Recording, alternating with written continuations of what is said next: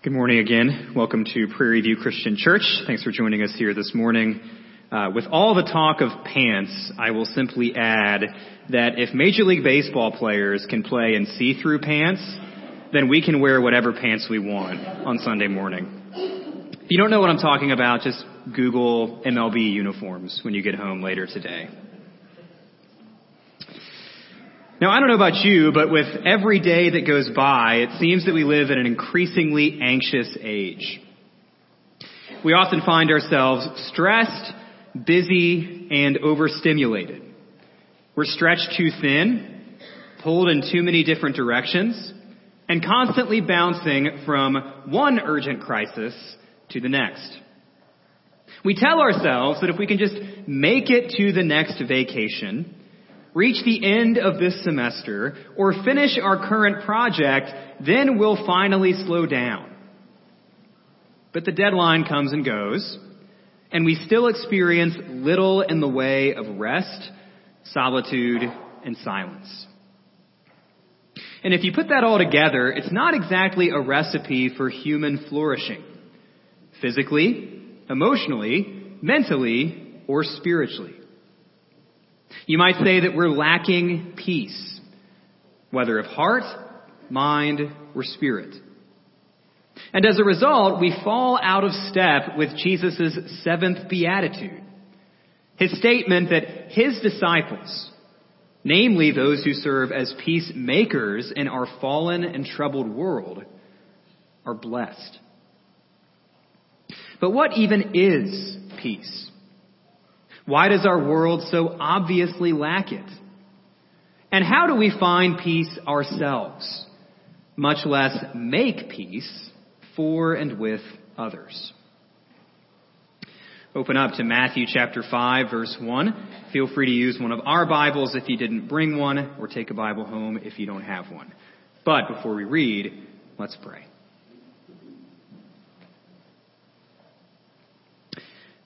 Father, thank you for this day. Thank you for this time that we have together. Thank you for your son Jesus. Thank you for your spirit, your word, and your church. Lord, as we are in the midst of Lent, even though our church doesn't practice Lent as formerly or as explicitly as some other churches, we are in a season of preparing for Easter. Thankfully, we're in a season where the death and the darkness and the cold of winter is starting to come to an end, and we're looking forward to spring. Lord, I also pray that you would be with us as we look forward to Easter, look forward to celebrating Christ's resurrection. On the one hand, we celebrate that every single Sunday, including today when we take communion. When we remember Christ's broken body and shed blood, we also remember Christ's empty tomb. But Lord, I also pray that you'd be with us between now and Easter, that we would be preparing our hearts and preparing our minds for that celebration of your resurrection. And Lord, be with us today as we pay attention to your word. I pray that you would bless our efforts to understand who you are and what you're saying to us in this time and place. And even if we've read these verses before, even if we've read some of these verses the past few weeks and it's felt repetitive. Remind us that we're in a different place today than we were a week ago when we last read these verses. Uh, we're in a different place today than we were 10 years ago when we last studied these verses. And so, Lord, I pray that your word would bear fruit in our hearts and in our minds, no matter how we're coming to it today. Again, thank you for this place. Thank you for these people, the opportunity to worship you here together. Thank you for the peace that you provide in and through your Son, Jesus Christ. We love you. We ask this all in Jesus' name. Amen. Starting in Matthew chapter 5, verse 1. Seeing the crowds, Jesus went up on the mountain, and when he sat down, his disciples came to him. And he opened his mouth and taught them, saying, Blessed are the poor in spirit, for theirs is the kingdom of heaven. Blessed are those who mourn, for they shall be comforted. Blessed are the meek, for they shall inherit the earth. Blessed are those who hunger and thirst for righteousness, for they shall be satisfied. Blessed are the merciful, for they shall receive mercy. Blessed are the pure in heart, for they shall see God. Blessed are the peacemakers, for they shall be called sons of God. Before we attempt to understand how one becomes a peacemaker, we have to ask, what is peace to begin with? For that, turn back to Genesis chapter 1, verses 1 and 2. We read there, In the beginning, God created the heavens and the earth. The earth was without form and void, and darkness was over the face of the deep and the Spirit of God was hovering over the face of the waters. Before God starts speaking, the created world is chaotic. There's no apparent sense of order, purpose, or beauty. It is quite literally a dark period of existence. The world was without form and void. But then God forms this world into something good. And He fills it with all kinds of good things. He makes the land, animals, plants, the sun, the moon, the stars, just to name a few. And all of a sudden, this once chaotic world becomes a resoundingly peaceful habitat, conducive to life.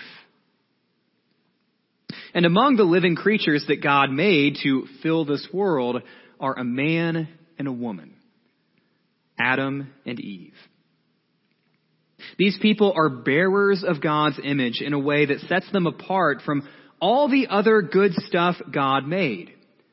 And God gives them the privilege and responsibility to be fruitful, to multiply, and to have dominion over creation. Adam and Eve are even placed in a wonderful garden with everything they could need and charged to work and keep it.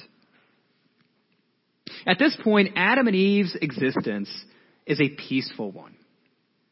They're living in harmony with the world, in harmony with one another, and in harmony with God. Genesis 2 ends by telling us that Adam and Eve were naked and not ashamed. They had nothing to hide. And except for God, who's already proven himself to be exceedingly kind and generous, they had nothing to fear.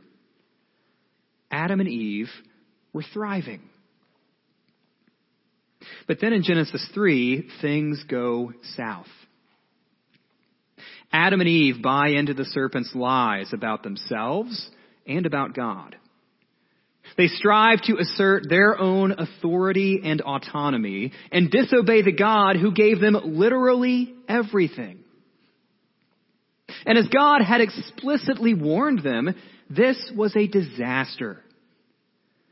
The good world that God made is now tainted. Adam and Eve's relationship with one another deteriorates.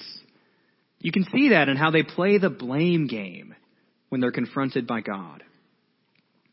On top of that, their relationship with the world is strained. Their work of the ground becomes more challenging. And their relationship with God becomes distanced. So much so that they're exiled from the Garden of Eden. Because of Adam and Eve's sin, the peace that they once experienced is no longer the norm. This biblical explanation of how and why our world became so unpeaceful helps us wrap our minds around what true peace really is.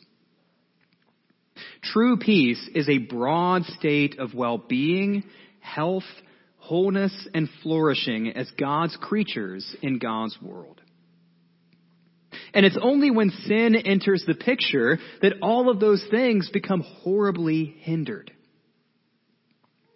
The situation gets progressively worse in the chapters following Genesis 3. There's jealousy, rivalry, murder, threats, vengeance, death, sexual immorality, debauchery, arrogance, and ambition, none of which make for any kind of peace. But in Genesis 3:15, right after Adam and Eve's sin. God had promised redemption. Though at this point in the story, it's hard to see how that can possibly come about. It seems like the peaceful world that we read about in Genesis 1 and 2, where everything was good, is no more than a distant memory. That's the Bible's explanation for why the world that we live in is so chaotic. We've both inherited the situation from our rebellious ancestors and made our own rebellious contributions to the problem. So it's no wonder that we don't experience much peace. We're sinful creatures living in a fallen world. And left to ourselves and apart from God, we will not exist. We cannot exist in a state of true well-being, health, wholeness, and flourishing as God's creatures. But then along comes Jesus, preaching a sermon on a mountain and saying things like Matthew 5 9. Blessed are the peacemakers. What do we do with a statement like that? Jesus says these words because even after all of our issues, God is still the same peacemaking God we encountered in Genesis 1 and 2. God is still interested in bringing order, purpose, and beauty to a world marked by chaos and darkness. In Genesis 12, just when it seems like the story can't deteriorate anymore, God graciously calls a man named Abram to a peacemaking role in the world. Now sure, there will be some bumps along the way, namely a less than peaceful stay in Egypt. But eventually, Abraham's descendants will be a source of blessing to all the nations. Then in the book of Exodus, God delivers Abraham's descendants from Egypt and begins escorting them to the promised land, where they will experience peace. A land flowing with milk and honey. But right when they're about to enter, they fall short due to a lack of faith. When the next generation finally does enter the promised land, they experience a taste of God's peace. We see that in Joshua 21, 43 through 45, where for just a while, the people have rest. But sadly, that peace would be short lived. Once again, due to the people's disobedience of God. The book of Judges is a time of endless turmoil for the stubborn and forgetful people of Israel. But they give God a suggestion that might help. They need a king. And 1 Samuel 7 verse 1 tells us that King David ushered Israel into a time of unmatched peace and prosperity. They had rest from their enemies. But we learn a few chapters later that even David can make the same mistake as Adam and Eve he falls into sin too. And once again, a time of relative peace, a time of flourishing, is disrupted. But maybe one of David's sons will do better. God himself is a peacemaker. We say it in his act of creating the world and his steadfast love for his people throughout the Old Testament. But we also see that humans have a knack for squandering the peace that God offers. Our consistent problem is sin, whether it be sin of our own or the sins of others. It seems that until sin is dealt with, peace, that sense of health, well-being, wholeness, is nothing more than a pipe dream. Thankfully, God ultimately deals with that persistent problem of sin in the person and work of a son of David, in the person and work of God's own Son, Jesus Christ. And it's not a coincidence that the apostle Paul loves to describe what Christ has done for us using that terminology of peace, reconciliation, enemies becoming friends. In Romans 5:1, Paul says that by faith in the Lord Jesus Christ, we can have peace with God. And at the end of the book, he calls God the God of peace. In Colossians 1:20, Paul writes that Jesus Christ, in whom the fullness of God was pleased to dwell, has reconciled all things to himself, making peace by the blood of his cross. And in Galatians 5:22, Paul lists peace among the fruit of the Holy Spirit. Meaning that Christians, those indwelt by the Spirit, ought to be peaceful people. Sinners are reconciled to a peaceful relationship with God by faith in Jesus Christ. But Paul goes even further than that. He says in Ephesians 2 that believers who are now at peace with God are also at peace with one another. No matter our differences, our histories, and even our hostilities. So why does our world lack peace? Well, the root cause is sin. As basic as that might sound. But the good news is that our peacemaking God has fulfilled his promise of redemption for sinful humanity through his Son, Jesus Christ. Therefore, believers have peace with God and peace with one another. And by the power of the Spirit, we learn to live in healthy, whole, and flourishing relationships with God, each other, and the world. And lest we forget, we also look forward to eternal peace in God's presence. The resurrected Christ will one day return in power and glory, and we will be at peace in the new heaven and the new earth that is even better than the Garden of Eden. Like we sang, we will feast in the house of Zion. That's when we will have true peace. Now, I'm aware that this sermon has been fairly abstract so far. So let's get practical. What impact does this beatitude have on our everyday lives? Well, first, I think it might be helpful to ask, what is peace not? What is peace not? Peace is not the mere absence of conflict. There may not have been any direct military confrontations between the United States and the Soviet Union during the Cold War. But those who lived through its most unnerving days might not call it the most peaceful time of their lives. Likewise, we've all sat at dinner tables where there may not be any yelling, there may not be any finger pointing, there may not be any physical violence, but you could still cut the tension with a knife. Peace is more than just the absence of conflict. The much bigger, more positive, truly biblical vision of peace is that state of well-being, health, wholeness, and flourishing as God's creatures in God's world. It's harmonious relationships with creation, with one another, and with God. And this is accomplished by faith in Jesus Christ. But peace is not the mere absence of conflict.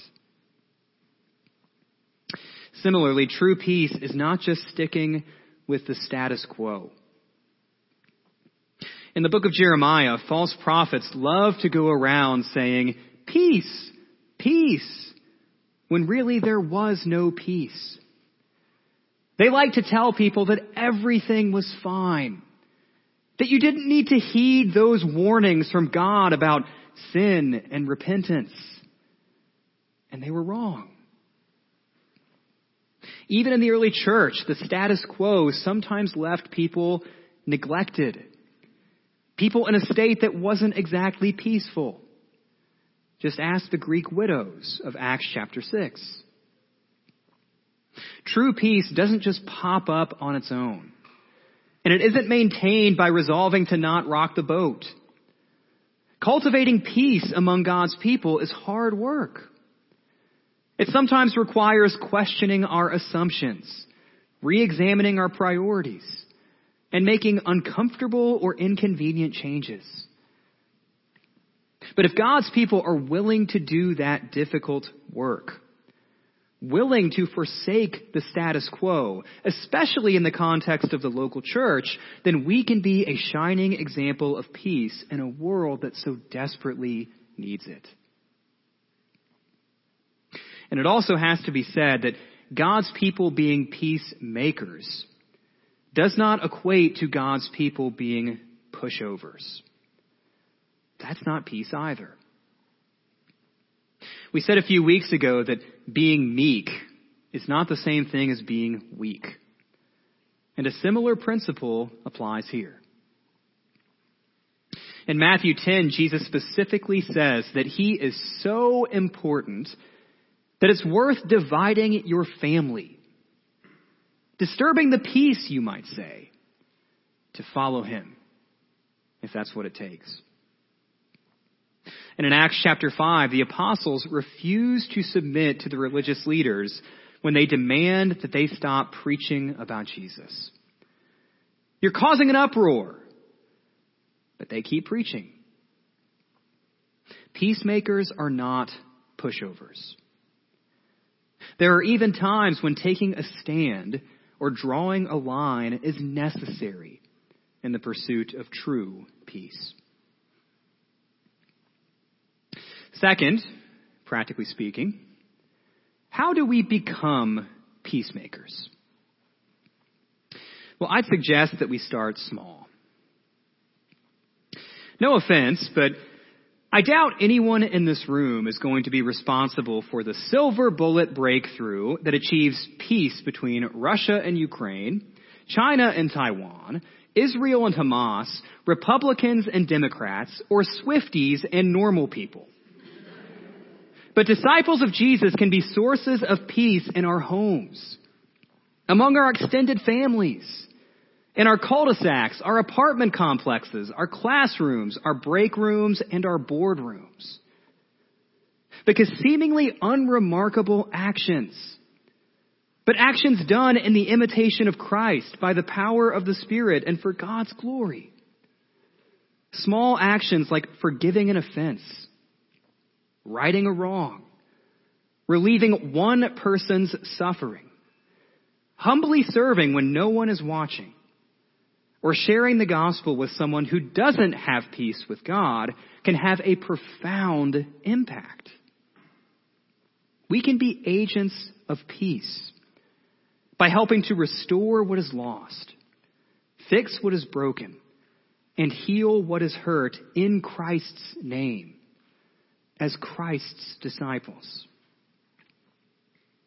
We probably don't have the power to bring about world peace, no matter how many times you drink to it. But as a disciple of Jesus, we are called to be peacemakers in the small circle of influence where God has put us. And that's a good segue into a final practical and important reminder. We can't achieve peace on our own. Contrary to the many myths of human progress, the many failed quests for utopia, or the catchy but naive lyrics of John Lennon, we can't engineer, manufacture, or accomplish a true state of peace on our own. We strive to be peacemakers in obedience to Christ. Of course we want to be sources of well-being, health, wholeness, and flourishing in our corner of the world right now. But we also know that even our greatest efforts, even our most brilliant plans, are limited and fallible. For true peace to be seen, we patiently wait for Christ's return. We're not organizing any feasts in the house of Zion by our own power. We're waiting for Christ to come. Now, we've talked throughout this sermon about how much we all need God's peace. But just for a moment, I will ask do we really want God's peace as much as we say we do? After all, what's everybody's favorite part of a NASCAR race? It's the crash.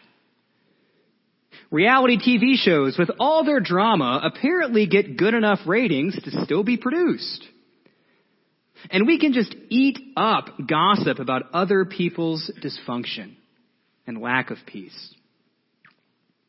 I wonder if deep down, sinners like us sometimes have a sort of twisted attraction to the chaos and the disorder that we've grown so used to. But God's peace is better. True blessing is to be at peace with God through Jesus Christ right now. It's to look forward to eternal peace in God's presence. And it's to accept the challenge of displaying that peace to the world rather than falling for the thrill or the allure of the chaos. But here's the thing peace with God requires giving up our autonomy and our control. It requires submitting ourselves to God's rule rather than trying to achieve our own. Living under God's authority means that we can't be the free agents or the lone rangers that we sometimes idolize and imagine ourselves to be. That didn't work for Adam and Eve, and it won't work for us either. But living under God's reign is what we were made for. And in the end, it's the only way we find true peace in this life or the next. We've now reached the end of our sermon, and we haven't even talked about the second part of the Beatitude. What does Jesus mean when he says that peacemakers will be called sons or daughters of God? Well, Jesus is not saying that we earn our standing in God's family by obeying this command. We talked about that a couple weeks ago in the Beatitude on mercy.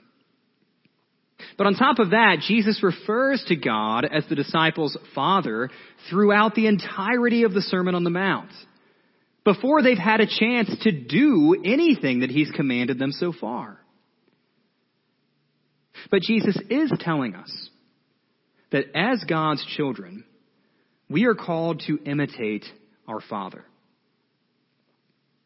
The same way that someone can look at you and say that you have your mom's eyes, or your dad's grin, or that some people say, I have the Halliburton nose. Or many people look at Calvin and say, he must belong to Olivia because he has her dimple. And they're right. Jesus' disciples ought to look like our Father. We ought to be chips off the old block. When people see how we live, they ought to know who we belong to and say, You must be his kid. You must be his child. Our peacemaking God calls Christians to be messengers of his peace to those who lack it. He calls our church to be a place where those who walk through the doors can get even just the smallest taste of His peace.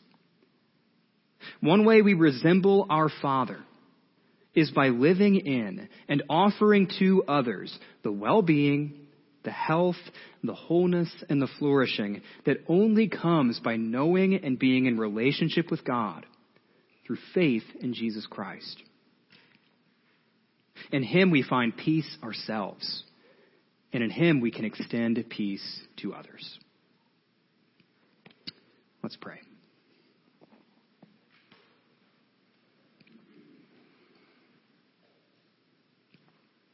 Father, again, thank you for this day. Thank you for this time we have together. Thank you for your son, Jesus. Lord, thank you that you are our peace. You are our peace with God. You are our peace with one another.